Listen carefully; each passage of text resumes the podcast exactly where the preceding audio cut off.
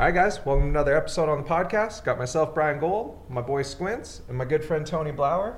What's up, buddy? How's it doing, bud? Good. Happy to have you here. Yeah, I haven't seen you in a while. I know. It's Since been a whole, last- like, 12 hours. if even. um, so you started this whole Know Fear thing with the whole martial arts background and everything, and it's also transitioned into a mindset of business. Want to kind of have you give a quick background about it, and then we'll dive into deeper questions. Yeah, so the, I guess the, the origin story behind the whole Know Fear concept was, was my passion and obsession almost of uh, self defense, learning how to manage fear uh, was a huge part of that. And I didn't realize that in the beginning. So I started wrestling when I was really young and uh, never won, but was always like highly rated. And I realized I didn't have the self awareness as a 7, 8, 9, 10, 11 year old to go, I was worrying about you instead of thinking about what I had to do. And I don't know if you guys ever read the book, uh, The Way of the Peaceful Warrior, Dan Millman. I, I've, I've started ago. it. Yeah, I started it. Yeah. Check it out again. I will. It was uh, so it's decades old, but there's uh, it's a great story. But this line actually, ironically, isn't even from the book, but just I became a fan of his philosophy and stuff. And he said, if you doubt, if you face just one opponent and you doubt yourself, you're outnumbered. I'll say it again because I screwed that up. Sorry, Dan. If you face just one opponent and you doubt yourself, you're outnumbered. And I thought, wow, what a heavy line. And I never realized as an athlete growing up, and I played all sorts of sports, that I didn't ever make the podium, even though I was good enough, because I was always worried about letting down my team. Uh, am I as good as I think I am? Uh, letting down my parents, whatever it was, I let that pressure get to me. When when I was 12 years old, I got jumped by two guys as an introduction to, hey, welcome to high school. These two guys jumped me. Uh, I went home. I told my father. Two guys just beat me up, uh, and uh, he said, "Well, you got to learn martial arts." There was one school open. It was 1973, and uh, it was a taekwondo school. And I went in there thinking it would solve all my problems.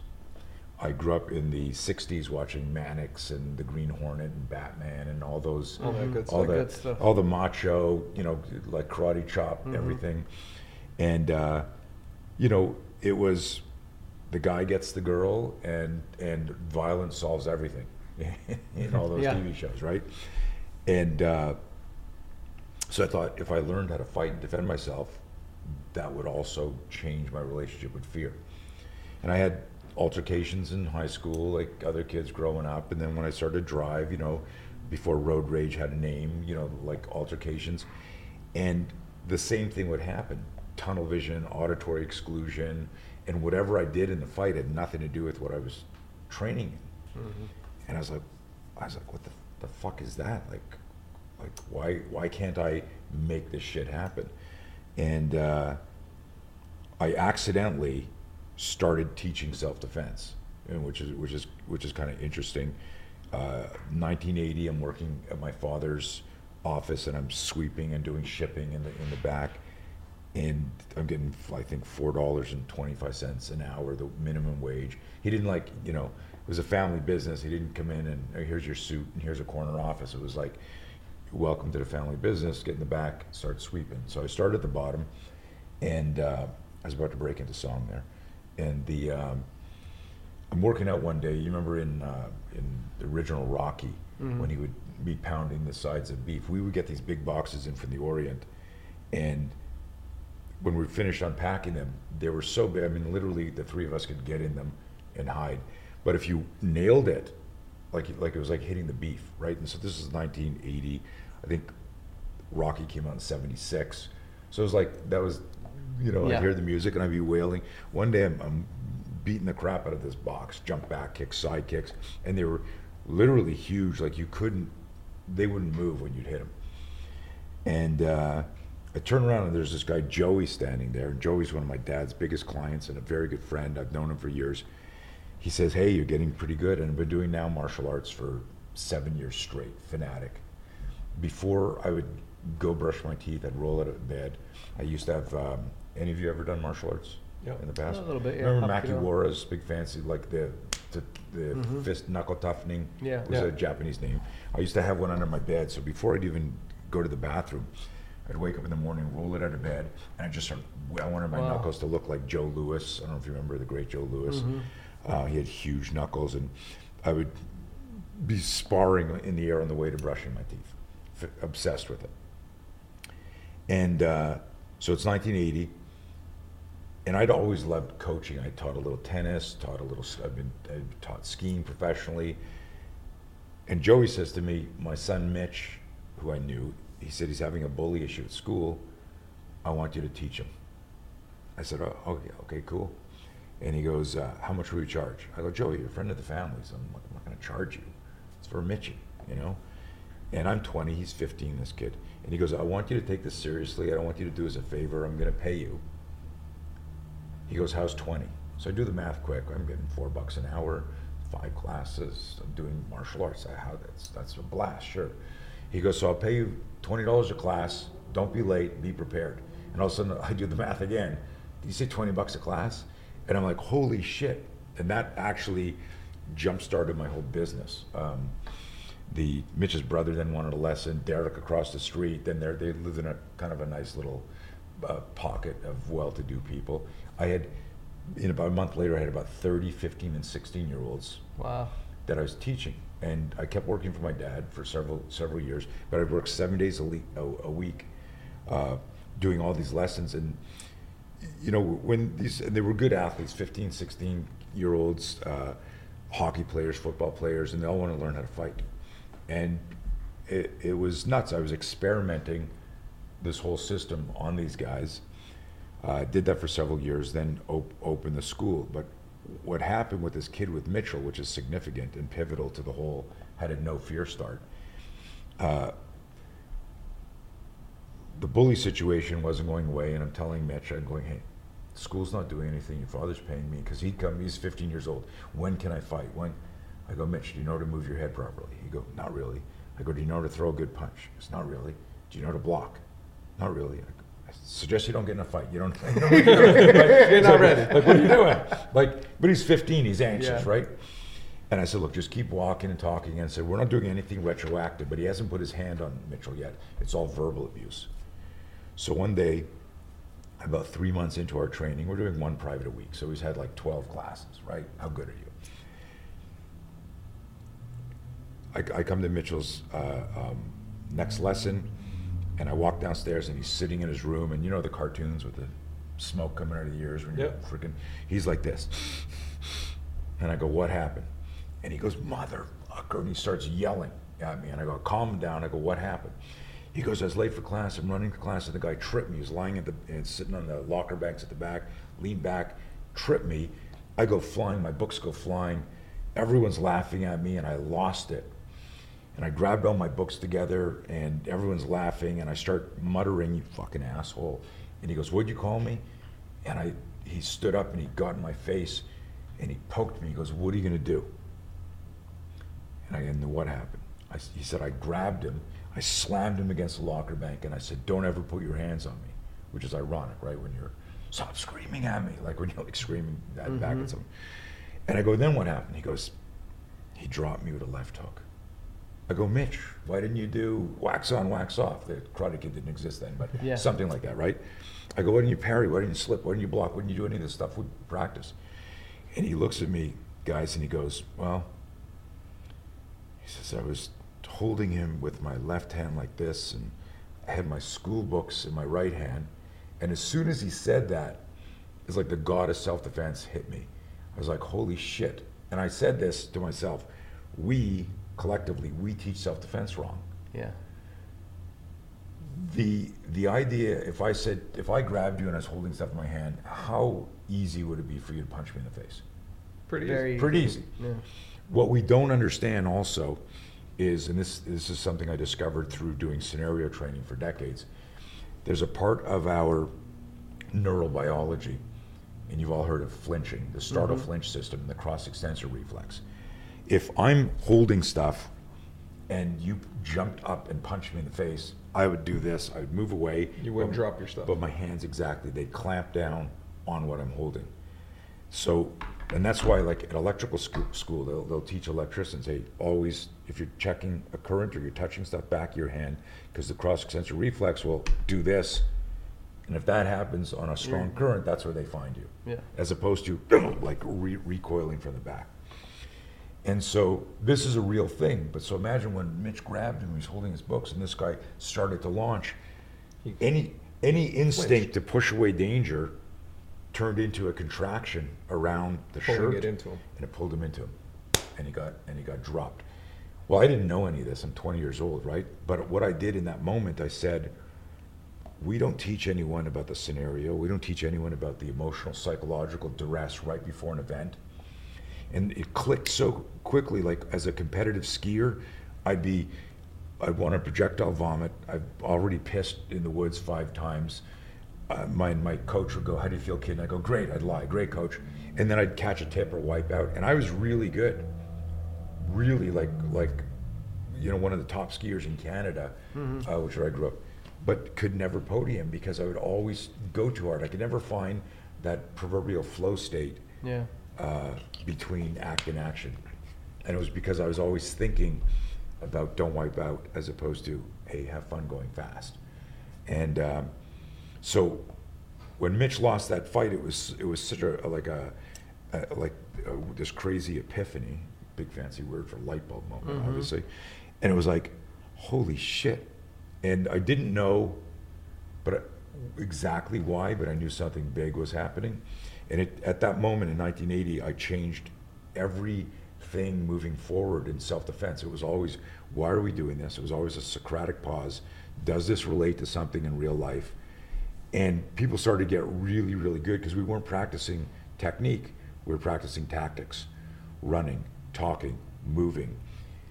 As the scenarios evolved, and it was almost like a mini fight club, we would get together, we would do scenarios, we'd, we'd talk about a scenario, you know, what we do if we were here and two guys walked in with guns and they would go, okay, let's, let's analyze that. Let's do, let's do it so it didn't have a good ending. Let's do it so it does have a good ending. Let's explore our thought process or moving. And what I realized what was happening was a term out of sports psychology called metacognition, where you, where you do super intelligent reps and you're pushing the envelope where you could fail, there's pain, there's discomfort, but you could succeed. And this was counterintuitive and very different from any martial art training. Super. And- Especially at the time. Yeah. Yeah, back and, then none of that existed. No. and, and a lot of the neuroscience that explained it, like brain-based training, Uh-huh. deep practice, myelinization of neurons, like that language didn't even exist.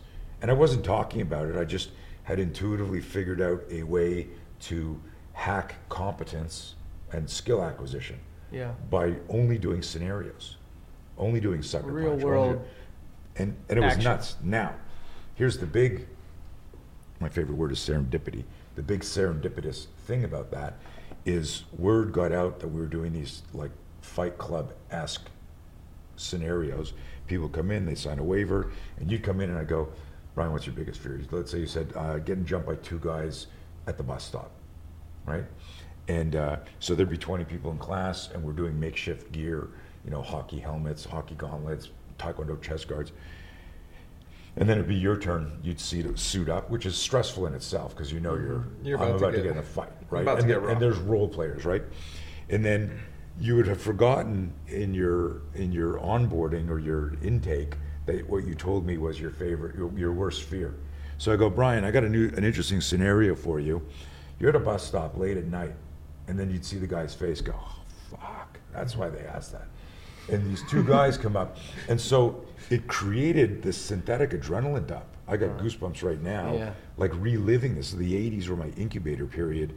All my companies evolved, like my, my equipment company, uh, that we like is now like a big thing for SWAT and combatives, and uh, we the U.S. Army bought 17 million dollars worth of the gear to assist their combatives program. Like Yeah. this was huge. Yeah. That came out of this 1980s period. Uh, the SPEAR system, which was the startle flinch conversion, weaponizing the startle flinch. So SPEAR is an acronym for spontaneous protection enabling accelerated response. And then um, the Know Fear, which I think is my most important discovery, because when we would do the scenarios, you know, we'd come in and there'd let's say, be 15 people in one se- seminar and 20 in another.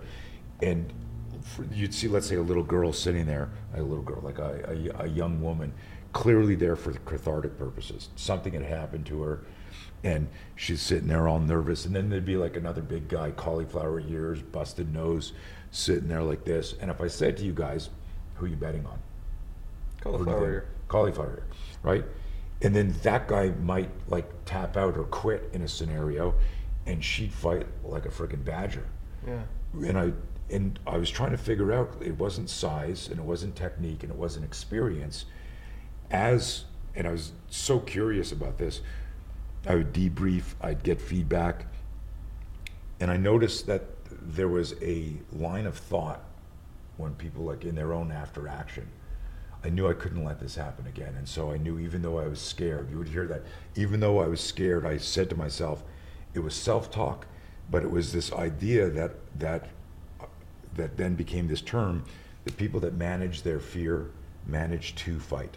Doesn't guarantee victory, but it guarantees you're in the fight. Yeah. Which changes your self-esteem, your confidence. Everything. If you lose after, you go, at least I fought. I Yeah, tried. You didn't hold back. Exactly. And uh, so, so when I discovered that, I started really looking into the psychology of fear. And I realized that everyone was talking about, like all the fear management research out there was um, very metaphysical, very esoteric. I want you to visualize this. I want you, and it wasn't like real time shit. And I was like, and there would, and all the, and a lot of the fear-based talk was fears and emotion, and uh, you know our ancestors did this, and your reptilian brain and the limbic system. It was all like, like pedantic language. I use that term on purpose because nobody knows what it means, but that's what it was. It was like it, it subordinated us. It kept us like, I don't know what they were talking about. And then of course, fight, flight, freeze, which you guys of course have heard your whole life. Everyone's heard that. And I looked at that, and I don't know why I thought this, but I said, fight, flight, freeze are all post-mortem or, or, or forensics observations. I watch you fight, you ran away, I go flight. I watch you freeze, I go freeze. I watch you, you're fighting, fight. But it, it wasn't organized, it wasn't responsive, it was reactive. And I was like, is there a way that we can make this more deliberate? So I go, I'm, I could do this, I could do this, I could do this. I'm going to choose this. This is the optimal strategy because I'm a moral, ethical, legal minded person, blah, blah, blah. And that kind of hypothesis began what first was our cerebral self defense mental edge program. How do you make decisions under duress? And, and how do you differentiate between physiological fear, butterflies, you know, uh, you know, shifting from parasympathetic to yes, yeah. sympathetic, and like that whole anxiety state, Uh-huh. to psychological fear, because you've all you know people in your lives where body language being 60% of of communication you've walked into a room you can tell something's wrong and you go hey what's up? And the person goes nothing. Why? Right? And they bullshit. Either they have no self-awareness. They, it, they haven't realized what's happening. So psychological fear can debilitate us in our minds where we don't take action. And this if we fast forward decades now became the Know Fear program spelled k-n-o-w of course.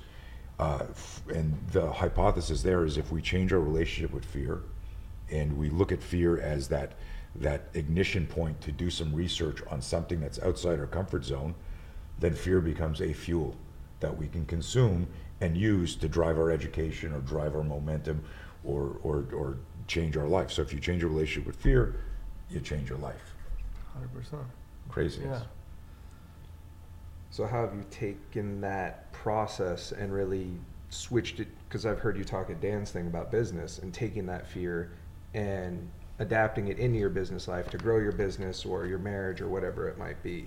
How are you getting people to do that mental shift?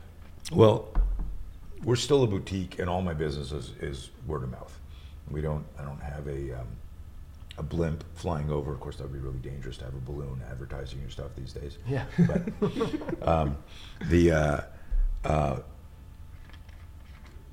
th there is, I, I got a, like a bunch of examples on that. And it was funny. One one guy that I trained in our hand to hand stuff, a former Marine, you know, uh, battlefield tested, got into, got recruited into a business and found himself very successful at leading people, got promoted, and then was told, look, we want this division to do 50 million this year.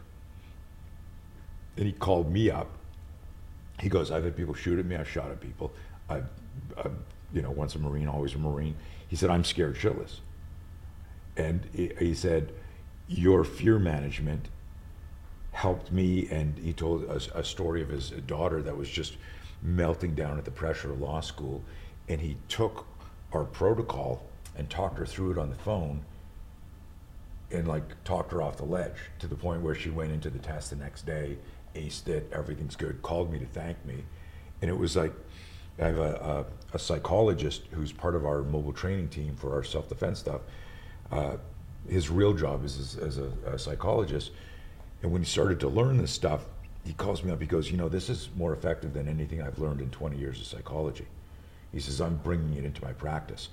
And he is now incorporating this to help treat people with PTSD. Yeah. All of this because what I in the 80s I said, why is everyone making this so complicated?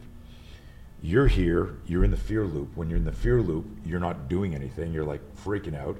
And so you're wasting time, the only resource we can't regenerate. So fear management is also time management.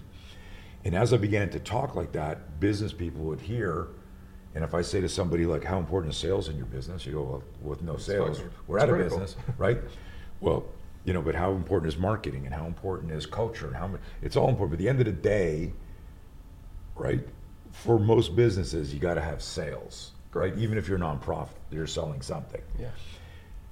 And if the people pitching your ideas suffer from any type of like typical psychology of like rejection or numbers or quota, that's fear. And if you can't identify it, you can't coach them. So I just did um, this uh, this group. I'm not going to mention the name because I don't know if I can, but this huge investment group, one of the biggest in the world. They contacted me. I was just on their podcast uh, last week, and this is all like investment banking, investment and finances and everything. And they had discovered through their own research how big a factor fear is and how like fear when the market pivots really quickly of people selling too fast or holding too long or and and we got into this crazy deep conversation but what people want to know brian is they go but for me for my industry what do you have and i go fear is fear fear doesn't give a fuck Yeah, it doesn't matter whether you're fighting Right. business. it's it's you know what you need to do, and then you get a fear spike, and a fear spike will always create doubt. Doubt will always create hesitation. Hesitation will always create procrastination, even if it's this fast. I get up to we finish the show. I get up to leave, and I do this, and I stop, and I go, "Where's my phone?" And I forget that I le- left it here. The moment that my reticular activating system, my brain said, "There's something off," scan and you're oh i forgot my phone i don't get in the car thinking i forgot my phone. I actually stop where i am and i start to like recycle where i came from and then i go oh there it is on the desk. You do that when you think you've left your key in a hotel room? How many times have we you know walked out our hotel room door? And watch how interesting fear is. And please don't leave me hanging. Please tell me you've done this. you, you, you close the door and you're taking two steps out and you go, your key, and that your door's closing and you reach back in slow motion going, no, like, you guys I've done that? Plenty of times. Right? But how stupid is that, right? You can get a key at the front desk. Yeah. But our the fear spike makes it this dramatic, life saving. No, my door. I don't Yeah. want to have to walk all the way back Right. down. Get right. A new key. Walk down, get up, or get it on the way out. But it's just so interesting that so something as simple as that little comical visual, a fear spike, unsolicited, something just happens. Yeah. There's no danger. There's zero danger. You left your key in the room. You have the Secure. same feeling though. But it's like, oh shit, fear spike, startle Yeah. flinch. But that applies to everything. It's the same reaction. It's the same reaction, and you can have a reaction. You know, I, I described this lovingly that if if uh, you've all gotten like a threatening email or an email that could be devastating, right? And unless you've had a lot of reps with that, and fortunately most of us uh, don't, like whether like a death threat or I'm going to do this or I'm going to sue you or whatever. Yeah. The first moment you read it, you're like, holy fuck. And there's a, just this wave of nausea or Yep. physiological change. Fucks up your day. And, but nothing's happened, right? And so an acronym that I love to share is false expectations appearing real. It's when we're visualizing an event in the future that's debilitating us right now.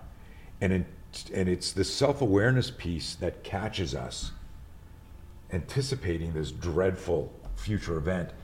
And that, imagine if you had to negotiate right then. You guys remember Iggy Pop? So Iggy Pop, uh, old school punk rock from the UK. But he said, it's, it's one of my most favorite quotes. He said, imagine if desperation were attractive. Yeah. It's so heavy, It'd be bad. right? Yeah. So you know, I come out and I come to you, hey Brian, man, how you doing, man? What's up? And you go, what, dude, what's up? Oh, nothing. Listen, uh, hey, can you lend me some money? You're like, whoa, Yeah, desperation. Hey, uh, are you married? Like, yeah. How many kids would you like to have with me? Whoa, like, like the desperation is not attractive, and so the idea is like dramatic fear, unresolved fear, creates an energetic desperation in people. Yep. And unless you're with people who really care about you unconditionally, that's like, stay away from me. Yeah. All of this ties to self awareness. When you study how to manage fear, you uh, develop your self awareness. And self awareness improves your critical thinking, something that's sorely lacking on the planet Earth Hundred percent. right? So, greater self awareness improves critical thinking. Greater self awareness and better critical thinking improves situational awareness. That makes you safer in a self defense situation. It also makes you a smarter business person, meaning, Risk management. Yeah, just you're- knowing- you're- Yeah, kind of anticipating certain things. or, or just seeing it and instead of That's reading what it, it is, yeah, yeah. instead of reading or knowing you got to do the research instead of reacting to the narrative. And but the only way you don't react to the narrative is if you've got self awareness. And so this was the um, you asked me about the business transition on the call last week. Their focus was on their traders and managing the fear of volatile stock market. And I said, that's true, but if I'm the coach of a baseball team, if I'm the coach of a baseball team, and I got my my all-star batter who's striking out, I'm not thinking, man, I wish this guy would learn some fear management because he's clearly got the skills. He made the team. Right? It's not a technique. It's not like grip tighter, grip looser, No, try to change your bat. There's something in his head, right? But as the coach, I'm responsible for enhancing his performance. So I said to this guy in the business call, I said, it's great for your traders, but it's more important for their managers, and it's even more important for their leadership, Yeah. right? Think of that. And so, if if I'm asking you, you know, as as and I, I, I popped this up here because it's it's it's such a great moment. Uh, you might have noticed I have a tattoo or two. One or and, two. And um, you guys should get them too. One day, Like, you don't have to fight if you have tattoos. It's just that's why. I, I have a bunch. I'm, I'm Yeah. loaded. So There you go. It definitely, it definitely makes people act differently towards you. Yeah. You think so? I think so, 100. percent People can. don't act to me in public the way that they act to normal people. You know what I mean? Like Touche. Jen or anybody. I mean, I'm a man as well, but there's a certain look where somebody's like, they just there's a respect thing that is probably like maybe I don't want to go down this road. I, I agree with you 100. percent Never I grew up around that. bikers and like other things, and they're in less physical confrontations for a reason because people aren't You don't really trying to go It- down it- that it road can. and fuck Oh. around and find Yeah, out, you right? And and although it's gotten, s- it's almost now like The- where it is every- everyone has direction. it. Yeah. But yes, But you can tell. You can tell by Yes. somebody how how they Yeah. carry themselves. But anyways, I was, I was making a joke because I've got a, a bunch of tattoos, and and my uh, he's become a good friend. Um, uh, Aaron from Ghost Tattoo in Vegas. I've talked Yep. to you about him. About a year ago, about a year into the craziness that has been the last few years of the weaponization of fear, uh, he calls me and he says his son Salem is exhibiting signs of anxiety, and it's concerning him as a dad. He said wearing a mask in school, doing sports in school, not seeing anyone smile in school, the whole take a bite, put the mask down, all that. And he asks me because I've got a digital Know Fear program, and for people who can't get to Be me there. in person, yeah. And uh, he says to me, um, "Is the Know Fear program too mature for him. I said, I don't, at the time I hadn't met his kid. I have now many times. And I said, I don't know Salem, so I don't know if it's too mature, but I know you, and you know your kid, and you're his coach. And I'm telling this story because I just finished saying about the, Yeah. the investment thing. Mhm. The leadership needs to recognize fear and make sure the managers understand how to coach fear. Because at the end of the day, if somebody is employed or in a situation, there's an assumption that they're, they've got the skill or their skill is building. What will uh, stymie their success or hinder their success is if you face just one opponent, you doubt yourself, you're outnumbered. It's your relationship with the psychology of fear, not the physiology. So if you, George St. Pierre has started in, in, you know, of course, who George is, uh, one of the greatest. MMA fighters. Um, and I knew George before he was Rush St. Pierre. I grew up in Montreal. I live out here now. But he used to come in. He's a Kyokushinkai karate fighter. He'd come in and he'd bow to me because I had a, I was teaching in this eclectic training center there, and he called me Sensei Blauer because I was in all the magazines, and he knew me from there. He hadn't done any MMA, just a cute little anecdotal story. Uh, but he's come out now and said the worst day of his life is every day he had to fight because he was so scared. But when you think of George at 5% body fat doing the first Superman punch, Yeah. punching BJ Penn or somebody in the face, I you're didn't going, see that. And you're going, I that haven't guy's seen that scared. either. Did you guys know that Tyson used to cry and throw up before I've, a lot of I've, I've actually heard Mike talk about that before. Really? Yes. Yeah, he Yeah. was terrified of it. So, so imagine yeah. this. He fed off of fear. That's Yeah. Tyson's thing. Yeah. So, so imagine if before, and you didn't know who Tyson was, we opened the door and, and he's leaning over a pail going, throwing up. And I go, You want to bet on this guy? You'd be like, No. Because the world's relationship with fear is, feju- is that fear is, is this pejorative, it's a. And that's my whole thing is like, my life would have been completely different if I had a mentor, a coach, a parent say, I noticed that you're afraid every time you compete. No, I'm not. Yeah, you are. Because you don't, what you do in practice and what you do in the game totally are different completely different. Yeah. What's going on? Had my ski coach said that to me before a, a competition, just once, instead of, how do you feel, kid? Great. I'd lie to him because who talks about fear? Yeah. And um, so all of this back to this this uh, this letter I got, and I bring it up because, and I'll I'll show it to you guys if you want. We'll zoom in or I'll get a picture of it. Part of it is like, when's the last time you got a handwritten letter? It's yeah. It's been a while. It's been a minute. That's it's like a, t- a text. So I, I so backtrack. Aaron says to me, "Hey, Know Fear for my kid." I said, "You're his dad." I said, "You could have the current administration at your school teach them all about socialism and Marxism and other other weird shit, or you can coach them at home with the principles and virtues and and the things that we want our kids to grow up with." So he does the program, gets the program, and a month later I'm back in Vegas, and I go sit down, and he hands me this handwritten letter, and uh, How old is the kid? 10, 10 years old at the Okay. time. And you, and you guys want to read it? yeah, I do. Read, read, read that to the audience, and I'll discuss that. It's just insane. Dear Tony Blauer, thank you for giving me the tools to have a good mindset and for making me into a better person. Me and my dad have been listening to your seminars. It is helping both of us, and I think that is awesome. I would also like to thank you for giving me the tools that help me be brave when I'm afraid to. Always practice courage and remember that courage is contagious. I am excited to learn more and always move forward. Thank you very much, Salem Jackman. Isn't that insane? It's so, amazing, yeah. so From a 10 year old. So let me tell ten year old. So let me tell you this, and I'll say this on your show. I don't know your audience or your demographics are. I started crying in this private tattoo place, and then Aaron starts crying. So the two tough guys covered in tattoos are crying, and I'm going, dude, my allergies are really acting up suddenly, right? Um, but I got goosebumps thinking about this, and I share it because there are a bunch of things. First of all, I had a, a very uh, distant relationship with my dad.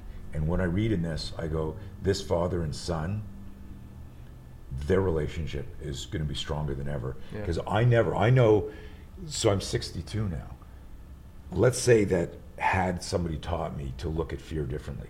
Hey, those butterflies, that's anticipation and, and that's you getting ready to do something either dangerous, but you have to do, or exciting and you're worried about the outcome. There's nothing wrong with that, right? You got to manage the fear. Had somebody explain that in a way that I understood, let's say that my journey, all the businesses that I built, my relationship, my three kids, my beautiful wife, that I still would have been here.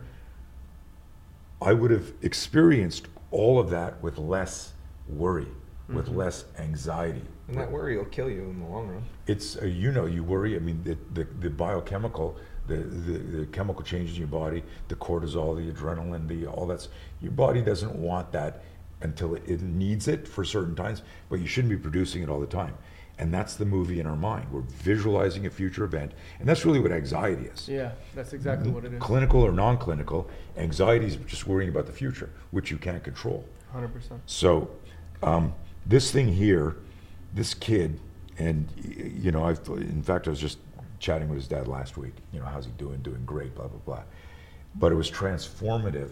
But it wasn't just giving a ten-year-old a different way to look at fear. It was giving a ten-year-old and his father and hopefully their mother like a way to talk about the world. Yeah. And- Giving them a safe, structured. You know, Right, like this is, there's a formula. Hey, I'm nervous about, so like, I, I would do stuff, so I've worked with tier one military, SWAT team, stuff, and I would say things like, okay, guys, any questions? I'd be in a room, twelve SWAT team, private, private training. And I know that these guys have been in gunfights, knife fights, street fights, right? They've been on the job for 10, 15 years. Guys, any questions? Okay, let's take a 10 minute break and then uh, let's get back in here.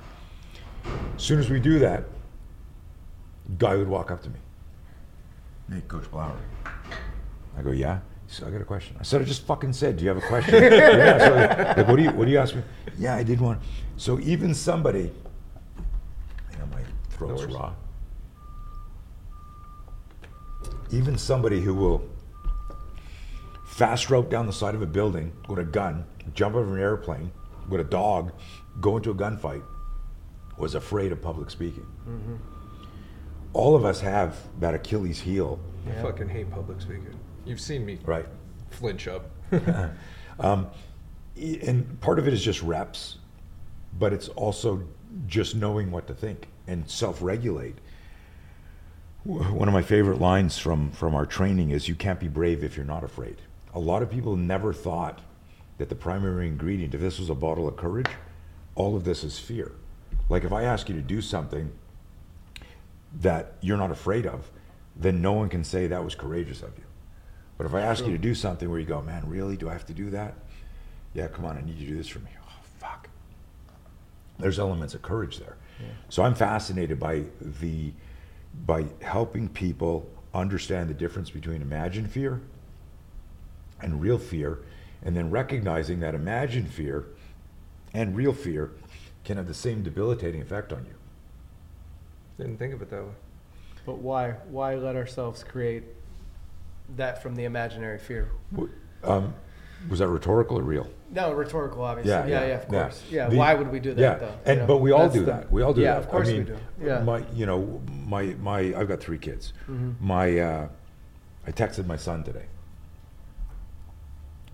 and uh, the first one shows he goes through. You know, sent his text mes- message, and uh, then I sent him another one saying, "Hey, man, I'm I'm heading up to see Brian. Uh, you know, it was gr- you know great seeing you this trip. See you again soon." And this one doesn't go through. You know, like, why wouldn't one go through and not? Driving 15 minutes, my brain just starts to go. I'm a fear management expert. I go, Mhm. that's weird. I message him again, yo, everything cool? And I'm thinking, did his phone break and it's not going through? Is it on airplane mode? Did something happen to him? Like I'm a dad, right? Did something happen to him? And then a minute later, he messages me. He goes, "Hey, sorry, I was, you know, in a bad area." But it was weird. Like the brain Automatically. Takes over and, and yeah, so you know, you, you you you know, you wake up in the morning, and your tooth starts to hurt. You don't immediately go, "Hey, dentist, God, I missed you. It's been six months since I saw you. I got a a, a mild uh, pain." Right? We wait a day or two, and then we're going, "Man, I hope it's not root canal. I hope it's not my wisdom teeth." We start to worry about shit, and then finally we go to the dentist. He goes, "Why didn't you call me last week? Like now you need antibiotics and whatever." My point being is, this is really how we're wired 100%. to do stuff. Now, so my my goal is to get people to go, wait a minute. The second I feel my physiology change because of an external or internal fear, I'm going to address it. So our mantra is like hashtag choose safety. What is the safest thing I can do? And that could be relationship, health, finances, self defense. What is the safest thing I could do here? And then that decision is going to trigger a fear spike because you may have to do something outside your comfort zone. And now we come back to you can't be brave if you're not afraid. Yeah, and we all take risks in business. Like, there's certain things you and I have done together. We're like, do we really want to do that? Or, or lack thereof Yeah. too, that holds you back. It goes all ways, but at the, at the, the key point is that, is addressing it The- and then taking, you know, It, the, the, the beauty of this is that so fear is generic, right? So if you you obviously have some very good lawyers, you you call up a lawyer and you go, "Hey, I got a problem." He says, "Send me the email," right? And he goes, "I got it," and you go, but before that, you're like, "Man, I'm not fucking doing." I'm like, you're, you're like, and then somebody who understands that problem says, "I got it." It could be a doctor going, "Your elbows are going to be fine. We're going to do this." yeah. Um, so it's uh, it's a curious thing. It's an interesting thing. But the idea here is this: is that when we're in the fear loop, we're consuming time.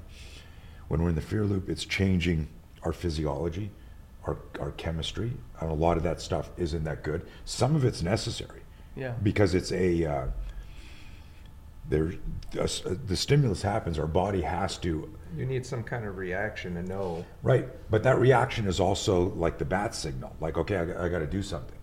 It's like something's calling. What a lot of us do, unfortunately, uh, in in different parts of our lives. So, like, you can be a unicorn in business, and or a unicorn in vi- managing violence, or a unicorn in, you know, uh, I mean, look look how many people from the acting world have destroyed their lives when you know things didn't go right, right? Yeah. Or or athletes, or business, or even you know stock market crashes, and and people are killing themselves or doing like crazy shit. Mm-hmm.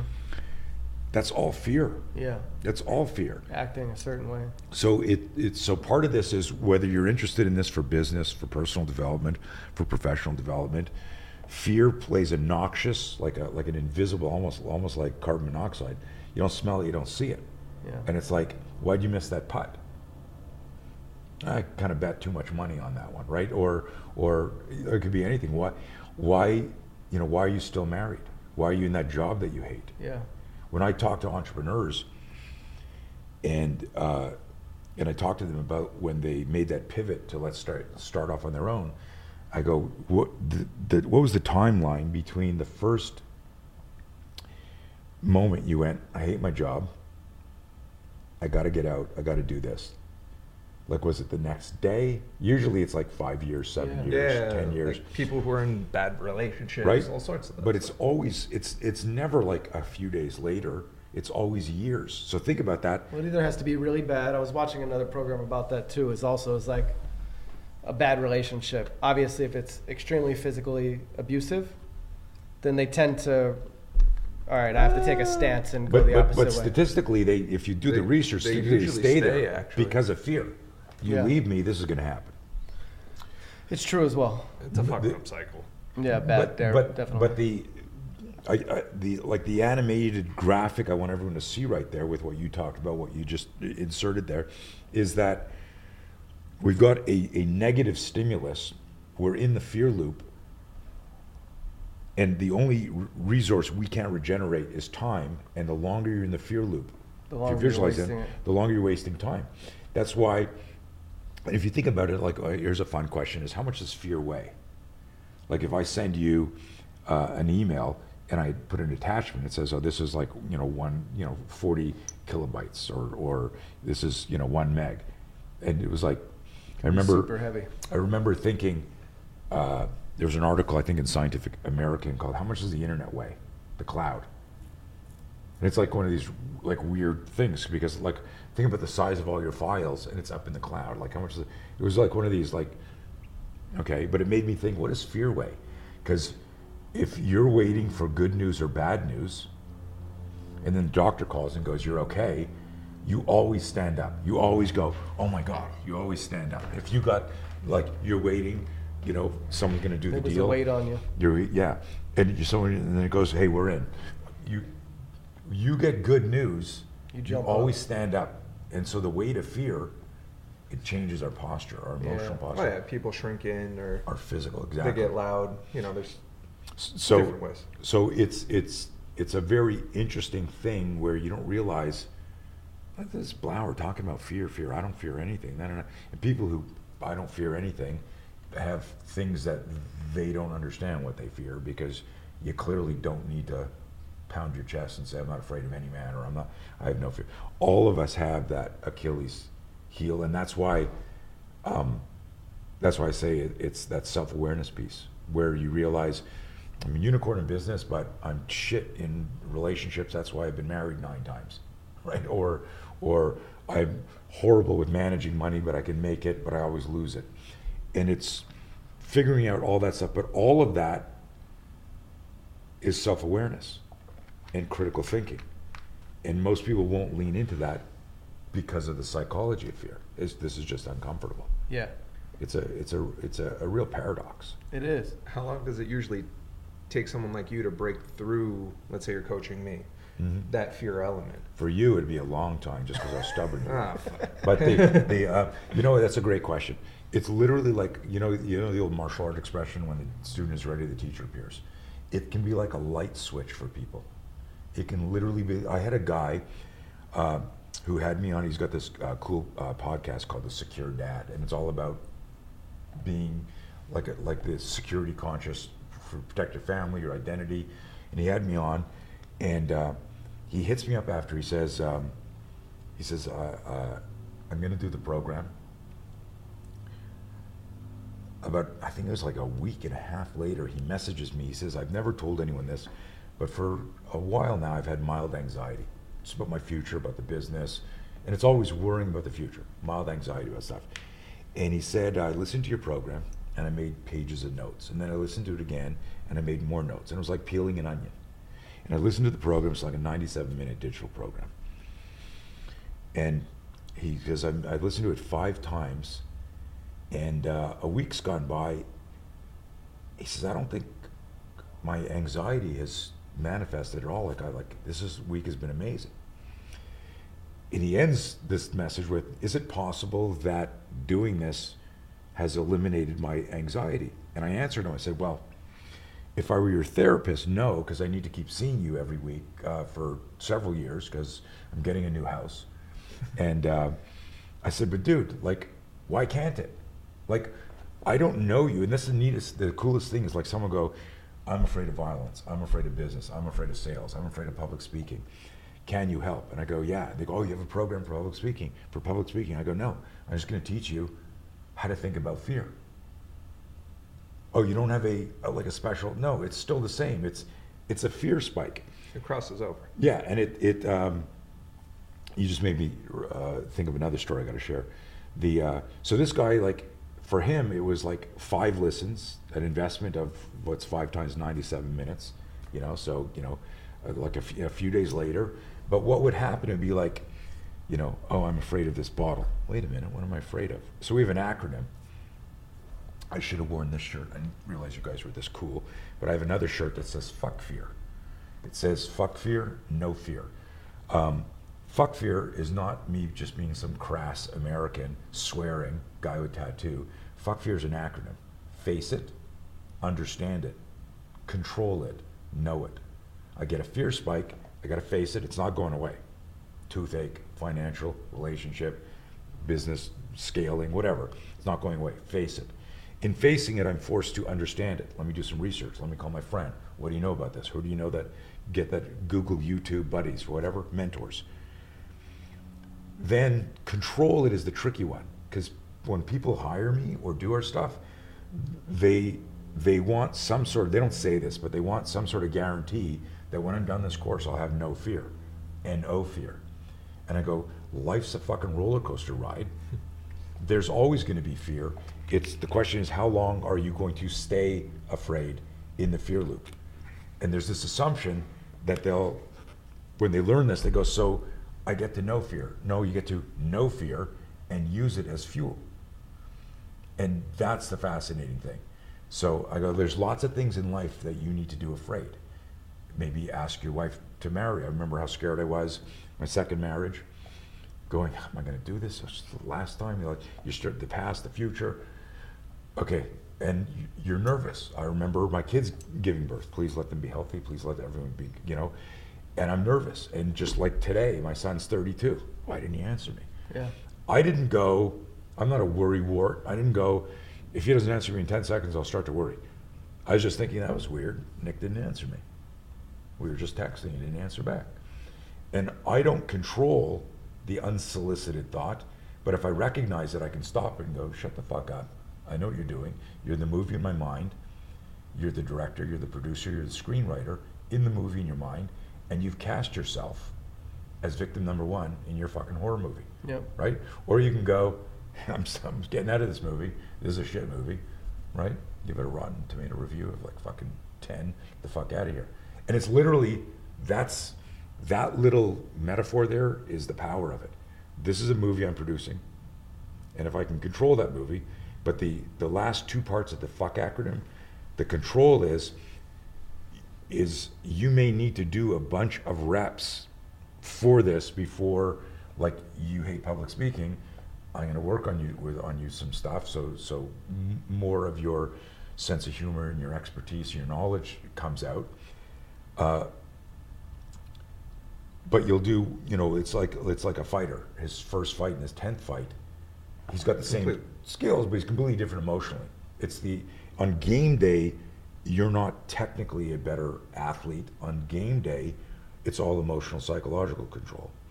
Uh, I had a, a semi-pro athlete call me up, and they knew I get referred to through different people as the Anthony Robbins of self-defense. So I take that as a compliment. I think he's got some. Yeah. some cool shit.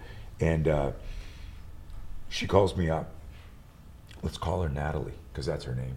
And uh, she calls me up. She goes, "Hey, um, I got a competition on Saturday, and every Wednesday, like clockwork, like the fear comes.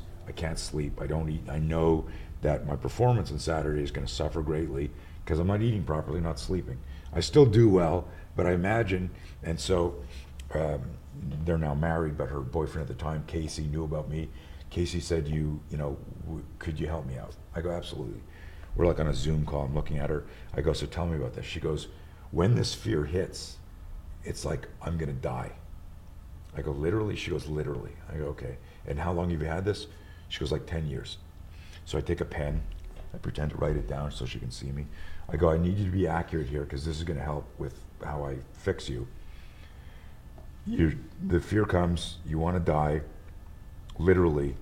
In the last 10 years, how many times have you died from the fear? I need the exact number. And she looks at me like, like on the Zoom call, like, well, I've never died, obviously. Oh, because you said literally want to die. So I thought you were literal. So you haven't died yet from the fear. So she starts laughing. I said, listen, Natalie. And I tell her the movie thing. I go, here's what you're going to do tonight. I go, you got a favorite old movie? She goes, yeah. Let's say it was Casablanca. I don't remember. I go, cool. You got a favorite old book? Yeah, Gone with the Wind, whatever. Get them out. And when your physiology starts to change, because the fear isn't coming from like like the ghost of Christmas, it's in your fucking head. Yeah. Exactly. It's Wednesday, and here it comes.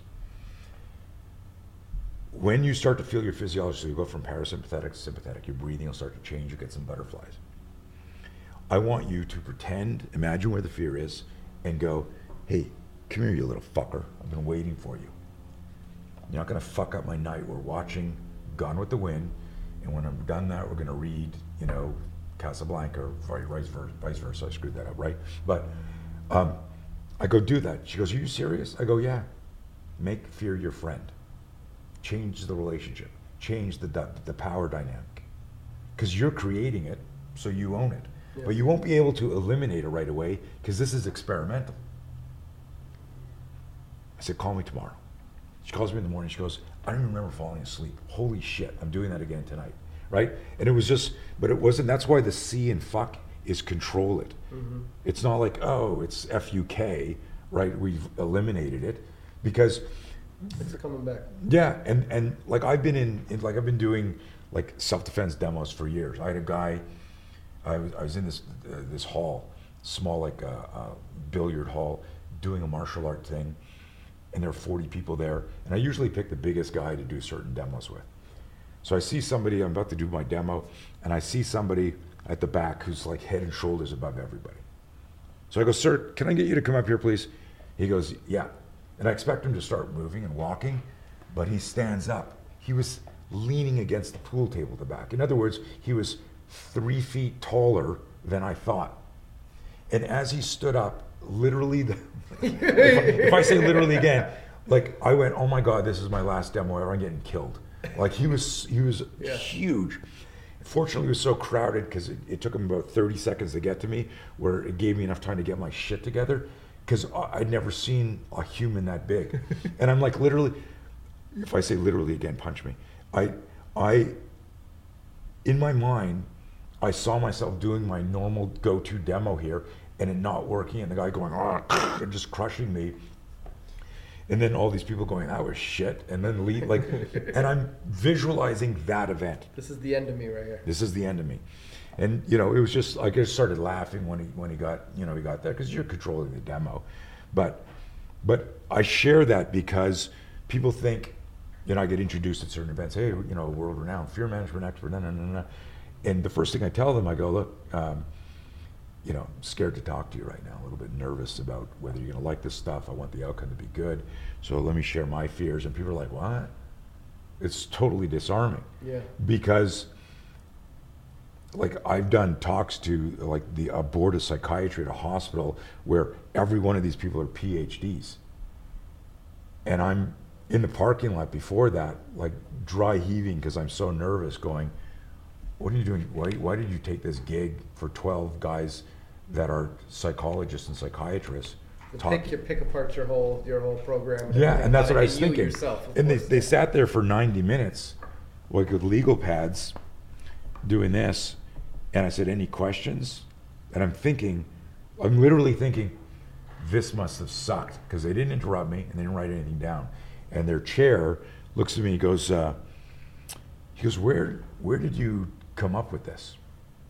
And I knew, holy shit, they were interested. Yeah. And I, so I'm a sarcastic prick. I said, well, you, while you were memorizing Jung and Freud, I was interviewing victims of violence. And that's true. This whole system evolved out of what inarguably might be the scariest day of our lives Yeah. sudden extreme violence. Lots of things can happen to us that are scary, but there's only one event that can happen where you don't even time to dial 911 you stub your toe and you think you you want your doctor to fix it, you can call your doctor and he says, "Come over, I'll see it right away." You can't broken toe, Brian. You know, suck it up. But I'll, I'll come see you because you're being a pussy right now, right? Your roof, your roof starts to leak. The wife calls, the roof's leaking. You can go. I'm going to YouTube. I'm going to do it myself. I'm going to show I'm a man, and you could YouTube how to do that, right? Yep. Or you can hire somebody. Car breaks down. How do I fix this? Or you can hire somebody break a tooth, I'm going to file this myself. You know, or you can go to the dentist. And I make the joke because every calamity, big or small, there's a subject matter expert that can help fix it, except for sudden violence. Yeah. And so, why I bring that up, because this isn't really about self-defense, other than in the spiritual, emotional sense. Like, what is self-defense if I can't if I can't protect my thought myself from my thoughts or my family from the weaponization of fear, and tell them how to think, or protect my business? I come back to that.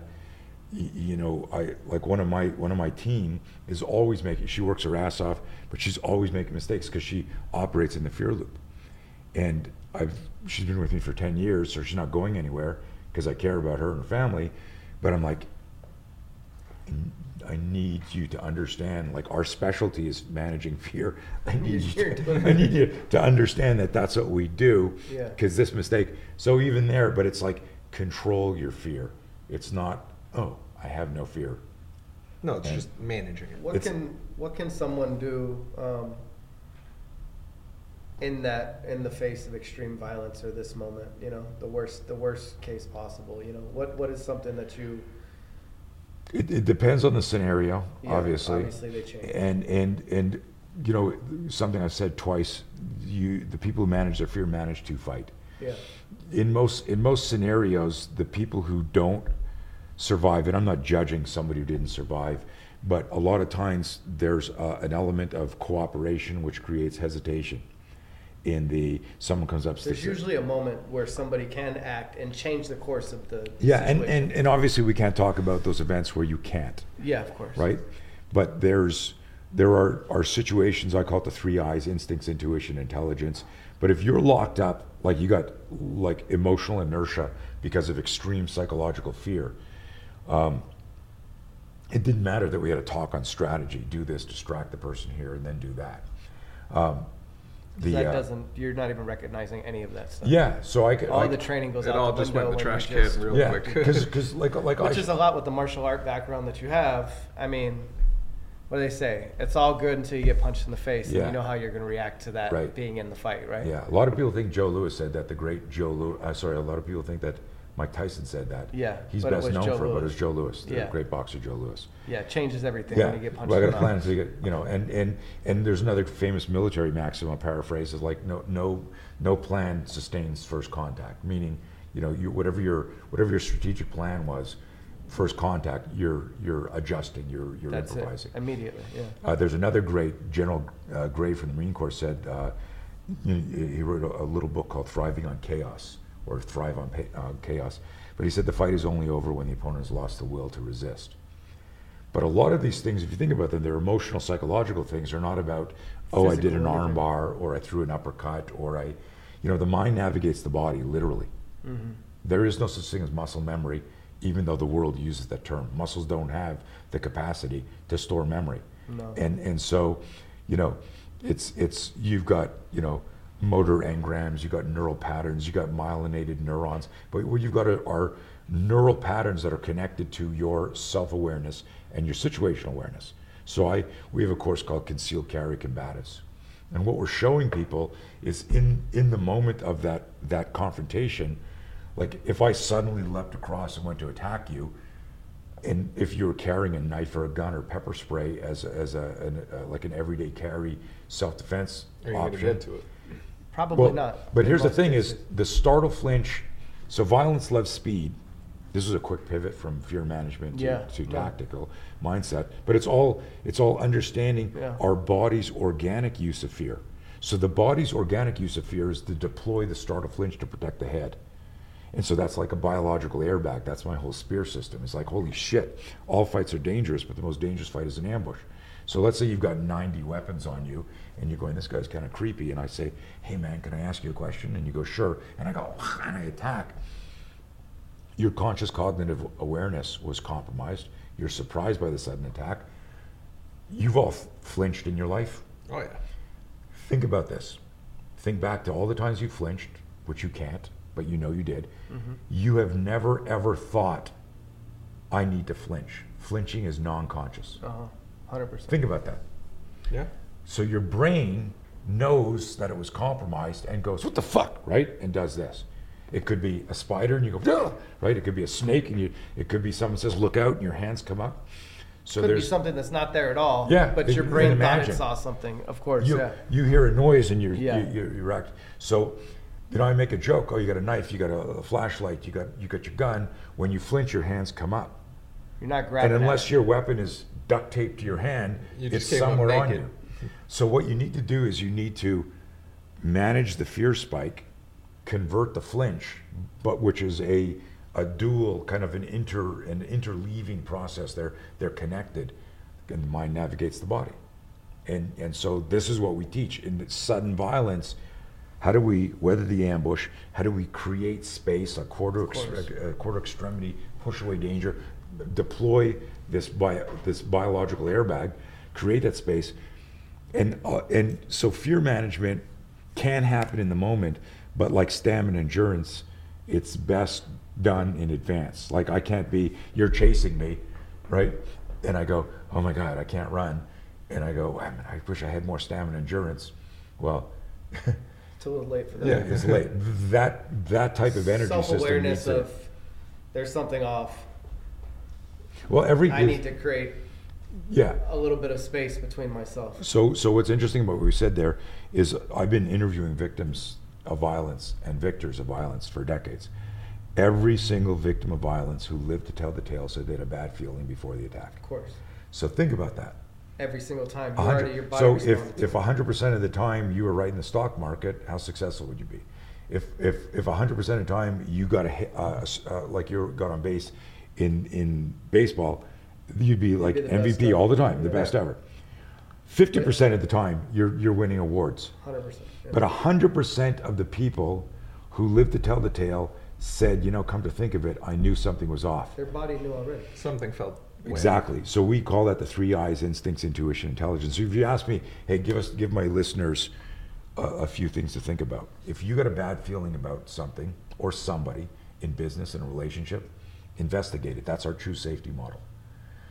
If I think you're stealing from me and we're new in a relationship and I go, man, this is really uncomfortable. I'm a little bit nervous. Feel my heart is pounding, but I can't. I don't know who else would be, but like we're missing money. And you go, you ever seen like somebody who like murdered their family or did something and they're being interviewed on, on the news and you look at the TV and you go, that fucker did it, right? Yeah. Because you, you just like they're lying poorly. If I if I said to you, you know, Brian, I, I you know, empty your pockets. I think you you took my, you know, my thing. You look at me and you go, dude, this is the, one of the biggest insults I've ever had. I'm going to do this to shut you up, but I'm really, you and I have to have a talk about our fucking relationship. If you got like really animated and and and protected about our relationship and offended, that would be a consistent reaction. If you started doing, what are you talking about, man? I didn't take your like someone man and being very, very cartoony. In other words, if I suspect something in business, and this happened to me, I lost control of a twelve million dollar company in 2010 because Mr. Fear Management was afraid To to open confront. Pandora's back, Yeah. box. I went to my COO, who was in on it, and I said, "Hey, what's going on with this this uh, title change here with this friggin' company for the patent of this?" And it was a bunch of things. And he looked at me and answered really quickly. He says, "The tax benefit for our other guy has nothing to do with this. It doesn't affect us." And I go, it was a fast answer, but it made sense. This guy was a guy I hired, but he had already done the deal with my, my partner. And, and uh, a week later, I had to dissolve the company. And but when I look back at all the pre-contact cues, just like in violence, they transferred the name here. They did something with one of my patents on my gear, and next thing they know, they're saying, "Hey, we're taking the equipment company and we're giving it to these people," and it was an asset transfer. I got no money. And when I went and hired my lawyer, obviously. and I went to do all this stuff, they said, "Dude, yeah, unfortunately, I was in Virginia, a Commonwealth. Their laws were completely different." Mm-hmm. And they said, you know, uh, unless you got like millions of dollars, you're kind of fucked. And even then, you're kind of fucked. And and I just share that because once again, You had the indicators. I had all the indicators, but I went, I don't want to know.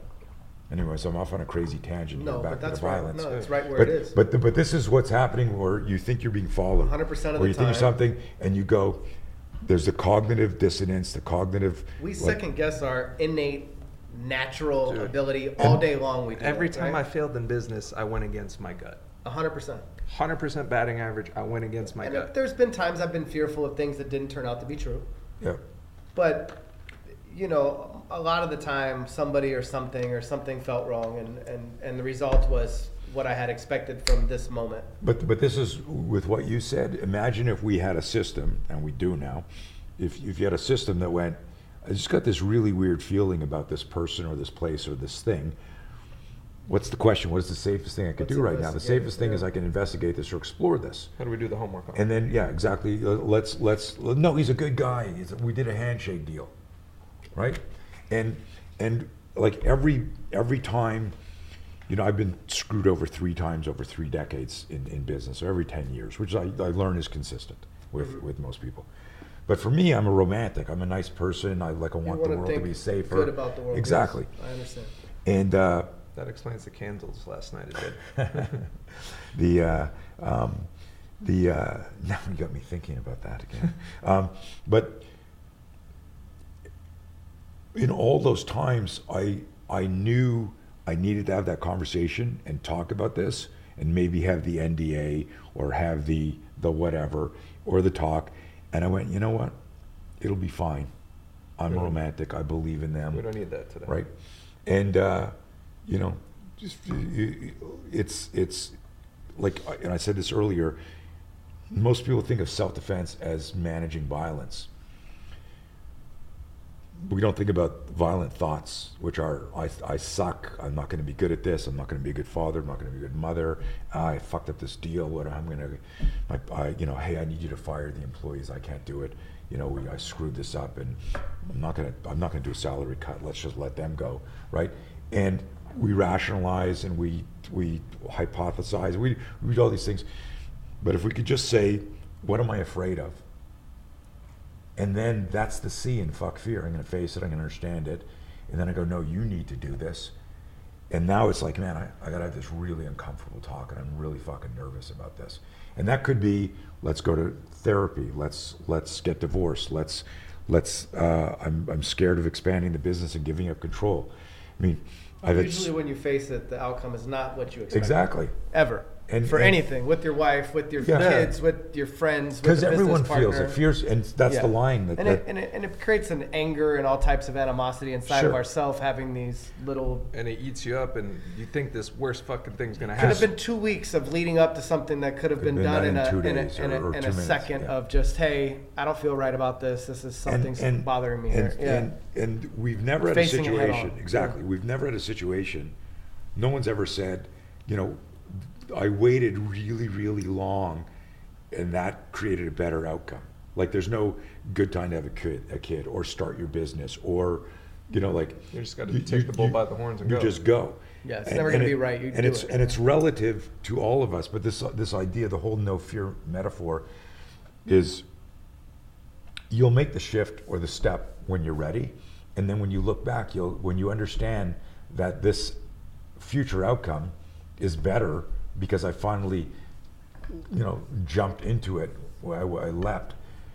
You realize, well, that took me five years to get to here, or it took me five months, and how can I accelerate that moving forward? And it's just a, that simple thing, whether it's physical self-defense or spiritual self-defense or psychological self-defense, it's how do I recognize there's something off? That's the intuition part. Mm-hmm. The next step is what is the safest thing I could do? Here's a real controversial one and and you know we've turned it into kind of a meme maxim. I go sometimes the safest thing that you can do is to fight as hard as you can.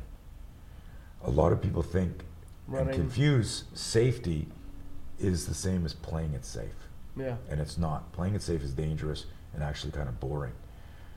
Sometimes the safest thing might be you're in an active shooter situation. The safest thing might be run out the door. The next safest thing might be barricade. The next safest thing, depending on proxemics and who you're who you're with, might be charging the threat. Yeah. But all th- all three are options. If I say to you, you're in an active shooter scenario, and you can do one of these three things, which is the safest, the answer is always going to be to disappear. Yeah. But then I always say, well, what's the scenario? And I've done this in our shooting class where I'll say to guy, you know, what would you do? You're standing outside of a restaurant and you hear gunfire in the restaurant. Would you run in with your gun into a crowded restaurant as a trained concealed carry holder? And you go, no. You you would stage. You would call the police. You Which would usually set up ends a s- very bad, set up, right? Yeah. set up a s- uh, perimeter. We've lot of- seen this recently Yeah. that it doesn't end up well when people don't act in those situations. Yeah, situations. and and but but the idea is also you're only imagining what you're doing, Yeah. and then you're going to a class where someone's going, "This is the pro- safest protocol," and that's all theory too. Uh huh. Because it's not actual. So the pressure's there. The pressure's there, but here's what I said to the guy. I go, "That's good. You staged on the outside. You create a perimeter. You don't want friendly fire. You don't want cops showing up, guy with a gun, and they see you standing there and, and engage you. Right? There's a lot to think about here." And the guy's like, "Oh, that's cool. Okay." And then I said, "Okay, so good. You handle that scenario. You didn't run into the restaurant and get in a gunfight because there's maybe a hundred people in the restaurant. You don't want to start shooting. If there's other people with concealed carry there and they see you with the gun, I mean, this is a shit show." So I said, "Good job. Okay, let's change the scenario." Are you happy with his answer? Stage, wait for the police? No. Uh, what would you do? You would go in? I'd go in. Okay. Um, even though you haven't seen the inside of the restaurant? Okay. Figure it out. Interesting. Um, what I did then is I said to the guy, same scenario, but you're late for dinner and your wife and kids are already there. They're in the restaurant, and now there's an active shooter. He goes, I'm going right in. Right. And so all so Yeah. so the difference is, you know, You're, in, it- you're, in- you're one's endearment not his to who's problem. One's involved, now right? his problem. Right, right. So you can you can change like one little factor. You know, there's there's a, a school of thought like Without hey, even thinking about it, Yeah. you think boom, you suddenly I gotta go. Yeah. So you know, I walk up to you in the street and I go, "Give me your money," and you go, "Hey man, what's in my wallet that's worth my life? Why should I fight a guy? He's already got the weapon out." But what if that, what was in your wallet, represented your whole life? You're a fighter. Right. That is your life. right? So metaf- metaphorically, you know, and it, it, it's more the metaphor that we're uh, like. I hate when people say, "Do this, don't do this." I describe us like all our, our our all of the products and services we do. I say we're options facilitators. We're just going to explain like all these different outcomes, but you need to decide.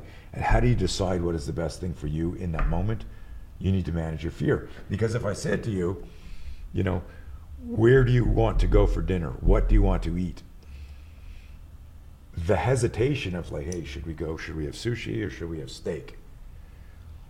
Well, that's not scary and problematic. It's still a fear based decision. I don't want to choose incorrectly. And that might seem like the stupidest example, but remember what I said any amount of fear, even if it's not dangerous, and you could say, I have no fear in choosing dinner, but you go, so pick one. No, no, you pick. I talk like at the at the at the funniest level, I go, there's an element of psychological fear of, To of everything. Almost think. every decision you make And every so day. exactly. Everything we do all day long And- and- that moment of, And if I we, almost drop a glass. I'm almost going to do this. Oh, I got to watch exactly, what I'm doing. and if we have fun with it, if, if we if we suddenly Yeah. recognize that, we start making decisions faster. Yeah. I start going, you pick, you pick. I go, fuck it, manage your fear and pick. Fuck you, we're going for steak. Fuck, I wanted fish. Fuck you, we're going for steak. But what it is is, we got off the axe. Correct. Well, Yeah. As we wrap this up, what's one thing you'd want to leave the viewers with? Um, I, I, I, I said it early and I want to really close with it. You can't be brave if you're not afraid. A lot of us don't, have never realized that, yin and yang. yeah, that, That's what it that the courage, the, the- we all want to be brave in our life. You, Correct. we see something on TV. We admire bravery. Exactly. In America, America is brave. America the brave. Everything that we've been taught. A- And, and you And see, I mean, and you see something in world- the news. You see something view, in the yeah. news. You see something on TV where somebody saves a kitten, saves an old lady, Yeah. uh, runs into a burning building. And if you think to yourself, "I wonder if I would have done that," then you were afraid, right? Would I have acted that way? Would I have in that shooting, in that fire, in that car accident? And a lot of it is training, but you know from people we know, Yep. there are trained people that even hesitate. There are trained people that, and that's the psychological fear. And and so, whether I'm working with a tier one group, a full time SWAT team, a part time SWAT team, uh, a, a mom and pop, a, a, a- family, a, a Zoom consultation, it's all about changing the relationship with fear. And if we admire, I think everyone universally, like every person, I, I'd like I'd like to believe would would go if I had a choice to be brave. And here's an interesting thing: what's the opposite of cowardice? What's what comes to mind? Is Bravery. Is the Strength. Yeah, uh, bravery. um, so the so when you when you think about the opposite of cowardice, and if I had a, a whiteboard here, I do this in our classes. So you guys are getting a bonus here. I write down um, um, the word courage. And I go, what's the opposite of courage? People go, oh, cowardice. I go, cool. And I write down the word courage. And then in front of it, I write these letters D I S. The opposite of courage is discouraged. It's when we create the movie in our mind that discourage us from stepping into the fire, from moving towards the danger, whatever that danger is. So the only way to get us moving, to create this this this movement towards our well, we got our comfort zone, discomfort zone, and holy shit zone. To make our holy shit zone smaller, like we get a fear spike, is you got to be brave. And that could be going to the dentist, it could be quitting your job, it could be sitting down with your wife, it could be someone's falling or they want to fight you. The only way you get into the fight is to be brave. Now, obviously, there's more training and research. Someone could say, I want to learn to defend myself. You need more than just courage, or, or you don't need just more than courage. Let me restate that. Having good skills plus courage is a bonus. Yeah. But it's but it starts with managing. Engaging. Yeah. All the training in the world does nothing if you're gonna yeah. if you're the- gonna freeze. At the end of the day, mind navigates the body, and there's tons of Yeah. examples of really well trained people in the stock market, in gunfights, in sports who choked. What's the difference between choking and freezing, or, or is it semantic? Choking and freezing, semantics could be the same. An untrained person, I don't know what to do, freezes. A trained person chokes. They let the fear Get of to the them. outcome Yeah, I get that. get to themselves. Yeah, they weren't supposed to be in that situation. They freeze. That makes sense. But an untrained person can have a one in a million shot if Sure. they engage, right? 100%. Because that bravery takes over and And this is an interesting thing: is that there are more people who successfully defend themselves with no martial art training than there ever will be martial artists who get trained. Like right now, every three seconds, somebody's getting attacked somewhere. We only hear about the victims. We don't hear about the people that got away, that fought back. That's right. true. So, so there are more people who just through will, through sheer will and indignation, in, and indignation is a really special type of anger. It's not like I'm angry. Indignation is a kind of like, how fucking dare you? And that's a really powerful tool when someone's coming after you or your family. uh, Oh yeah. Well, appreciate you coming out today, Tony. My man, friend. Thank you for this. Thank you uh, so I feel like we just got a private seminar. What a great we, podcast. We kind of did. Thank you guys. Oh, yeah. Yeah, and I uh, I plan on. Uh, there was a lot of obviously as we get to talk and do these things, I always apply whatever I can learn from our guests to my my own life and my own thought process, and it, it uh it definitely uh I, I I know all those moments that we have. So It's- having a tool bag to to try to It, it's it's literally as simple as fuck fear. Remember the acronym: face Yeah. it, understand it, control it, know it. That will short circuit the like floundering three days of you going, shit. What am I gonna do? You Yeah. know? because it's not productive. It's time, not right? Our- It's, our- our it's real not. asset. And and and uh, I mean, I know I know we're trying to wrap this, but I don't know if we've got time for one crazy business story. Let's, uh, let's hear it. Do we have time? A minute. Um, I don't know if you heard about uh, two weeks to flatten the curve. You guys heard about that? Yeah. Were you Yeah. around at all? That was a Mhm. joke. Um, all my business is was live and in person three years ago. All my business, all live and in person. My high gear is all first responders. Two weeks to flatten the curve becomes three months. I now canceled 35 classes. Uh, that's hundreds of thousands of dollars of training. I'm, you know, for in the beginning, it was like, this is cool. I'll be home with the wife, the family, the kids. This is cool, you know. And then all of a sudden, I'm like doing the accounting in my brain. I go and I look around my office and I go, I'm going to lose everything because it was literally like faucets off. Because I didn't have any digital, I didn't have any online stuff. And uh, when I realized that, it was like someone stuck a fucking vacuum up my ass and was sucking out my insides. And I'm sitting at my desk and I lean forward and I'm like, oh shit, big fear spike. And I'm visualizing the movie started. Holy shit, holy shit. I'm losing Everything. the irrelevant shit, the watches, the cards, the fucking material bullshit. The- the- That leads to the structural shit. and then, okay, I, I don't want to have a house. I can't feed my family. What are we going to do? Holy shit. I gave myself 24 hours to fucking whine and be a pussy and commiserate. My wife called me in. I couldn't eat. I was, she said, dinner. I come in. I'm like doing this. She goes, what's the matter? Why aren't you hungry? And, you know, you're captain of the ship. We're not going, we're going down, right? Yeah. It's like, I had a protein shake like an hour ago. I fucking f- forgot dinner. Like, you know, you know, uh, I'm, I'm cool. Next morning, I call my whole team together. I go, guys, uh, we need to pivot really fast. Within three months, we had three new websites. Contacted all my. Fortunately, a lot of my material is cerebral. It's educational. It's inspirational. So if you can change somebody's mind, you you can you can make that shift. Like that guy who you know uh, li- listened to the podcast uh, or sorry the Know Fear program five times. Anxiety's gone. Other people might have it for five years. In five days, his was gone. Light switch for him. And um, it, it was it was crazy. I immediately, uh, do you know Steve Weatherford? So he's he's a, a big fitness influencer online, ex NFL, uh, great guy. I'm talking to him like right at the height of this. I go, Steve, uh, you got any uh, ideas for me how to save my business? Because I'm fucking. He goes, aren't you like a famous self defense guy? I go, yeah, that's the rumor. He goes, why don't you do something on Zoom? And I'd been teaching online before for years with my team, with WebEx and, and Skype. And what I did was uh,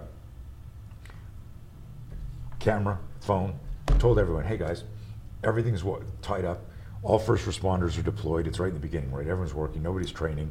This is before, before defund the police. So there's nothing coming in. A lot of you can't afford to train with me one on one. You can't get the seminars because of geography. So I'm going to start training in the gym. We're going to be uh, talking fear and self defense because the riots were starting to happen. We had 100 people sign up like, like right away. And that saved my business. That, and it was crazy. The first class, and here's the whole point of the story. Um, the first class, I'm walking around the house like this. And my wife says to me, Are you okay? I go, Yeah, I'm fucking anxiety. She goes, About what? I, sh- I go, It's the first, it's the first class of the garage gym. She goes, What do you, what could you possibly, you're the best spear instructor in school, in, in the world. You can't catch COVID through Zoom. These people are paying you. What the hell are you nervous for? And I said, Because I need this to work. And it's not lost on me that I started my business in a garage and now I'm going to save it in our garage.